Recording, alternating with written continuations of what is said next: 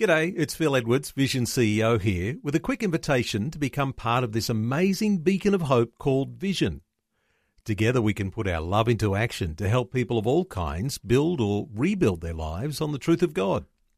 Please consider the part you can play during our upcoming Visionathon appeal, remembering that it's your support that makes Vision possible, including this podcast. Vision Christian Radio is all about connecting faith to life. From inspiring stories about the struggles we all face, to helping you understand the issues going on in the world, to clear and understandable Bible teaching, all peppered with great Christian music, the latest news, and even a few laughs along the way. You're about to experience just a small part of what we do. For the full experience, tune into a Vision Christian Radio FM or AM station near you. Listen online at visionradio.org.au or, or download, download our free app.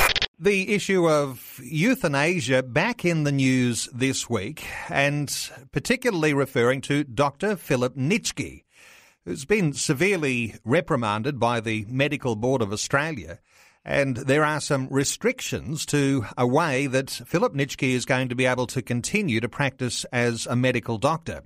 Ros Phillips from Family Voice Australia got some concerns about that. Hello, Ros. Welcome along to 2020.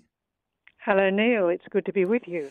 Uh, Ros, Philip Nitschke, uh, one of the exponents of euthanasia or assisted suicide, helping people to take their own lives as Christians, we know that there is a sanctity of human life comes because we're created in the image of God. And so when we look at Dr. Nitschke, these sorts of things are somewhat for us a challenge. Certainly they are. And the biggest concern is that Dr. Nitschke's advice and telling people exactly how to kill themselves has been used by people who are not terminally ill, who are depressed and their depression may be treatable or it may be temporary, and they've taken their own lives and there's no way back. Um, it's created tremendous sadness and grief in the families of those young people. And uh, Dr. Nitschke has a lot to answer for.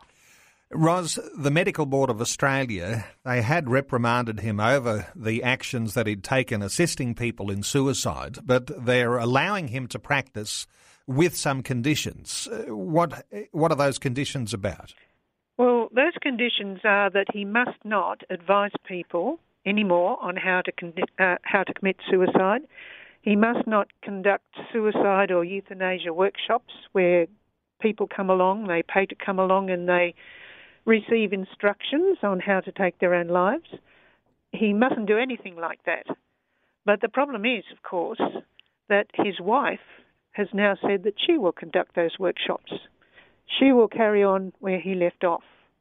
And so all the conditions that are placed on his uh, medical license um, won't stop people who are vulnerable from uh, ending their lives. Does it appear to you, as it does to me when I hear you say those things, that uh, Nitschke is simply thumbing his nose at the Medical Board of Australia. It does appear to me as though uh, he's found a loophole, uh, and if you won't let him practice and uh, lead these workshops on how people can kill themselves, then uh, then he's found a way around that actually quite easily. Absolutely, I am deeply concerned about that. In fact, in this morning's paper, it said that uh, Dr. Nitschke said he would still attend these workshops, he just wouldn't be in charge of them. Now that sounds very um, sus to me, to put it in uh, a teenager's language. What do you think should have happened, Ros? Well, I believe he, to send a message to the rest of the medical world how serious is what he has done. He should have had his license fully revoked because it is very serious when doctors don't seek to help people to live, but rather seek to counsel them to die. That's not what medicine should be about. And I believe it's so serious that his medical license should have been cancelled. Well, of course, he admitted to supporting the decision of a Perth man to commit suicide. And so that's where this reprimand came. Uh, that's where these conditions have come from. Uh, but the conditions don't mean much, do they? If uh, if he's allowed to continue to practice, it's almost as though it's a slap on the wrist. It does seem like that. At least he won't be able to publicly promote suicide in the way he's been doing. So I think that is a step forward. And of course, it was on ABC television that he admitted to helping Nigel Brayley die. Now, Nigel was only 45. He was not suffering from any terminal illness, indeed, any illness. He was certainly depressed, and uh, Dr. Nitschke did not recommend that he see a psychiatrist or a psychologist, but he gave them the advice that Brayley used to end his life. And yes, that was because it was public, the medical board was able to act. Um, things that Dr. Nitschke does in private, um, it's hard to know how the medical board could know what's happening. It's as though the Nitschke name has become synonymous with this assisted suicide, and it looks as though it will continue to attract the same sort of publicity as it did when he was standing in front of the press gathering and uh, making the outlandish statements that we've heard him say in the past. Indeed. No, it is a big worry. But I understand that there will still be uh, evidence given to the medical board in the hope that they will take stronger action. Well, Ros, let's just focus for a few moments on why Christians stand against this idea of assisted suicide, this idea of euthanasia. I mentioned at the start of our conversation, it's as though uh, we have to have an appreciation that being created in the image and likeness of God, uh, we all have value because of that, and we don't have the right to take away the life of another.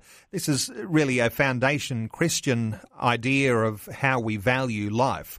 When we have this sort of character in the midst and helping people to commit suicide, devaluing that life, it really is uh, a completely opposite thing to what Christians typically understand the Bible teaches. Indeed, it is. Uh, and I think the sad thing is, in our modern society, we're losing sight of the preciousness of human life. And it's being cheapened in so many ways. Certainly, unborn babies, um, people are regarding them as less than human. But anybody who, any mother who's seen the baby on the ultrasound knows that that's not so. So it is a deep worry. Well, an important issue for Christians to be aware of, and a pro life issue that uh, as we gain some understanding of that, then we can be courageous enough uh, to be able to stand for what is right. Uh, Ros Phillips from Family Voice Australia, and I'm sure there's some articles on the Family Voice website that people can lock into there to find some more detail about this, and some other articles and issues, no doubt, that you cover on a whole lot of different pro life issues and Christian foundations for what people think is valuable about human life. Uh, simply Google Family Voice Australia and you'll find some detail and you might even be able to make contact there with Ros Phillips. Ros, always great getting your insights. Thanks so much for being with us again today on 2020. Thank you, Neil.